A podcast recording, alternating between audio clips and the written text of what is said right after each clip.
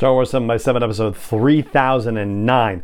We're catching up to Andor in real time. Today, we're going to be talking about Aldhani, which is episode 4 of the Andor series, and here with our 7 takeaway breakdown of the episode. Punch it!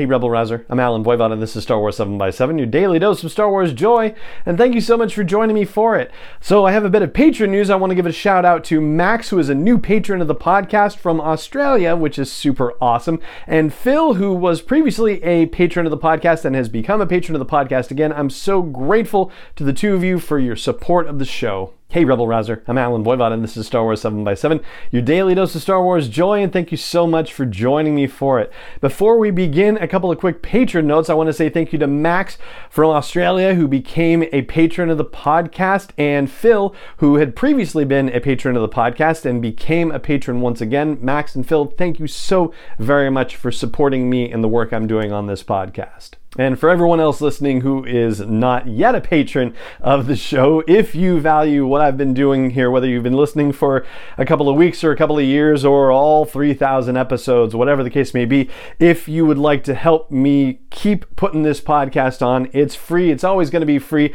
but there are costs and there's time and there's all that stuff. So if you would like to help support me in getting this podcast out to as many fans as possible, I hope you will consider joining at patreon.com slash SW7X7. Again, that's P-A-T-R-E-O-N dot com slash SW7X7. All right, let's talk Aldhani, which is the name of our fourth chapter, and it's also something that appears in the data bank on StarWars.com for Cassian's entry. There's a thing about him having to perform a job on Aldhani, and you know, that planet is named in particular. And I can't imagine we're going to be spending the rest of the episodes on Aldhani. It seems like, just based on what they presented to us, that they're going to be done with it in the next three episode block of this, of which this is the first one. And I guess I'm getting a little ahead of myself, so why don't I start by saying the first thing, since we were talking about flashbacks as the first thing when we were doing our breakdowns of previous episodes, we'll just cover the whole flashback situation in this one, which is to say that there isn't one, however. Cassian tries to sell Luthen a story about his past, which is that he had just gotten out of prison at age 16 and was sent to Mimban and had to fight for two years, and he was one of only 50 survivors, and they. were fighting against each other apparently.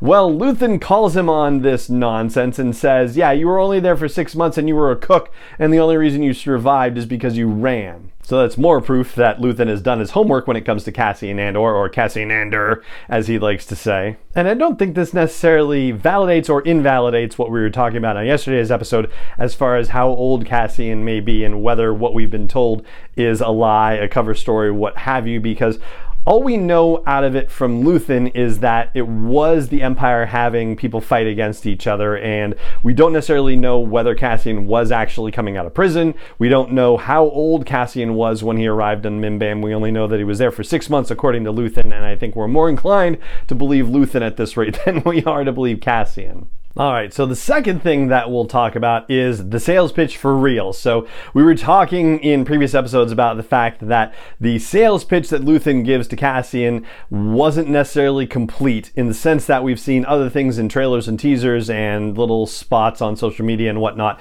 where Luthen is giving more of a speech about, you know, don't you want to fight them for real and you know, just give it all for something real. And then we get a little bit more about instead of just cutting pieces off, right? That sort of thing. So we get the full pitch from Luthen, and it's also a very specific pitch because it's a big stakes, big payoff job that he wants Cassian to take part in, and he's willing to pay him 200,000 credits for it. So basically, he's turning Cassian into a mercenary for this mission. Now, this could be a test as much as anything for Cassian, with Luthen putting him into a team where he doesn't know the people, but Luthen certainly seems to have at least some level of trust in Cassian by giving him this Kuati signet, which is blue kyber, apparently. And now we're taking Luthen at his word for this as well, but there seems to be reason to do that again. But on the other hand, Luthen tells his rebel contact Vel that Cassian is disposable. Since we're talking about this job, let's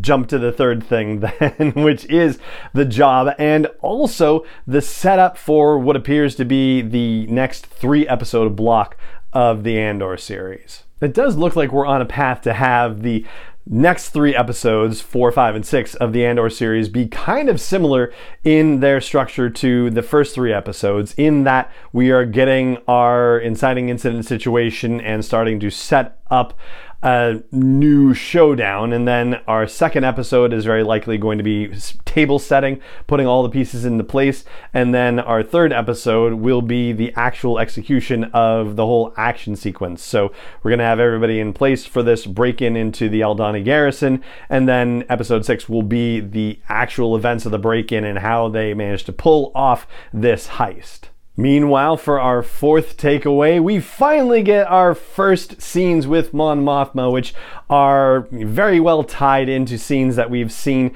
in teasers and trailers and whatnot, and it expands on what's been going on. We find out that Mon is in fact working with Luthen Rael and that she's trying to get money for him to support his endeavors, but that it is becoming increasingly difficult for her to do so, and that she is feeling like she's under siege, that there are new faces at the bank, that she's just having more trouble moving things around than she used to, and it seems like there are spies everywhere and new people in the Senate all the time. We also get a glimpse of Mon Mothma's home life, including an introduction to her husband, Perrin, and kudos to the actor playing Perrin because, ugh, yucky character, well executed. I do not like Perrin at all. He's definitely just self interested and not at all into the things that Mon Mothma is into, and yeah, he's just a tool and I don't like him. But we also understand through this scene that Mon's work in public is continuing. She is still trying to hold the Empire to account for the atrocities that it's committing, at least in a very low key way, basically. The only way that she can really get away with it. And, you know, as she's said in teasers and trailers, that, you know, if they just see her as an irritation, they'll miss what she's really doing, right? So, yeah, that's the irritation situation. She's trying to deal with situations like the, you know, cutting off of the trade routes that she talked about. Hey, trade route talk, which I think is actually fascinating, and I'm glad they brought it in to the situation. I feel like there might be a segment of viewers who go, trade routes, no! But honestly, I'm glad to see it. And speaking of introductions, for our fifth takeaway, we get our introduction to Dedra Meero and that full scene inside the Imperial Security Bureau where everybody is briefing Major Partagaz about what's going on in their particular sectors. I gotta say, my initial reaction of this was not so much that people seemed incompetent necessarily like not necessarily in the way that i you know thought i was hearing about in interviews leading up to andor. Instead it seems like it's just a bureaucracy more than anything else. And certainly major partagaz seems very efficient and competent but meero has some experience that it seems like a lot of these other isb officers do not because she came from enforcement according to the conversation that she has with major partagaz and that she had done very well there and that she has the potential for a uniquely superior career, I believe is more or less how Partagaz put it. So she's definitely getting high marks for her involvement so far. She's only been with the ISB for uh, just over a year, we find out. But the difference seems to be that whereas everybody has their own bureaucratic stuff to follow, she is coming at it from that enforcement perspective and she's got hunches, she's got gut instinct, she's seeing patterns developing and things and things that there are thefts happening of imperial stuff to help build an organized rebellious effort. And she's not wrong. Partagaz, for his part, is kind of acting like the you know old exasperated police chief kind of trope, where he's like, "You got to give me more evidence before we can do something." And if there is anybody who's going to be able to do that, it's certainly Dedra Meero, it seems. And also kudos to the actor playing Partagaz for a great monologue with the you know we're not doing surveillance and this stuff. We're healthcare workers. We're identifying disease, right? That whole monologue, very well done. For a sixth takeaway, we'll talk about the consequences for the Preox Morlana Authority, and they're as bad as they could possibly have been. So Syril really, really blew it to the point where they're done basically. the Empire is now officially taking over the whole Preox Morlana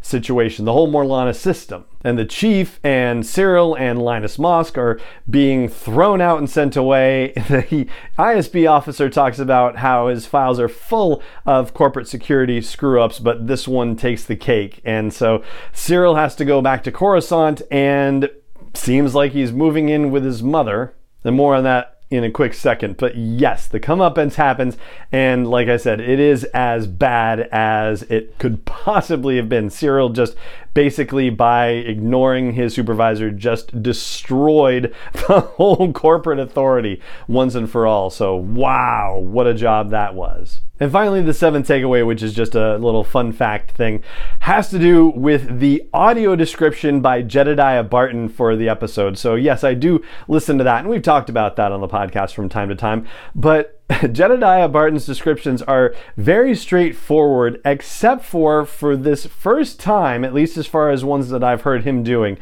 When Syril arrives at his mother's house and the mother opens the door and she slaps him outright. Like, first of all, I burst out laughing when that happened because it was just so unexpected. And it was apparently unexpected for Jedediah Barton as well because his delivery on the audio description script, he goes, she slaps him. And it's actually infused with emotion. Like he is just as surprised as everybody else was by the scene, and you can hear it in the narrative description. And I just thought that was pretty fun. Now, you'll notice that we haven't talked a lot about Luthen Rael in this episode, and the reason why is because we're going to talk a lot about him on tomorrow's episode. Our deep dive is going to focus on Luthen Rael because, man, he threw us a few curveballs in this episode. but for now, that is going to do it for our seven takeaway breakdown of Aldhani, which is chapter four of the Andor series, and that is going to do it for this episode of the podcast. It just remains for me to say thank you so much for joining me for it as always, and may the force be with you wherever in the world you may be.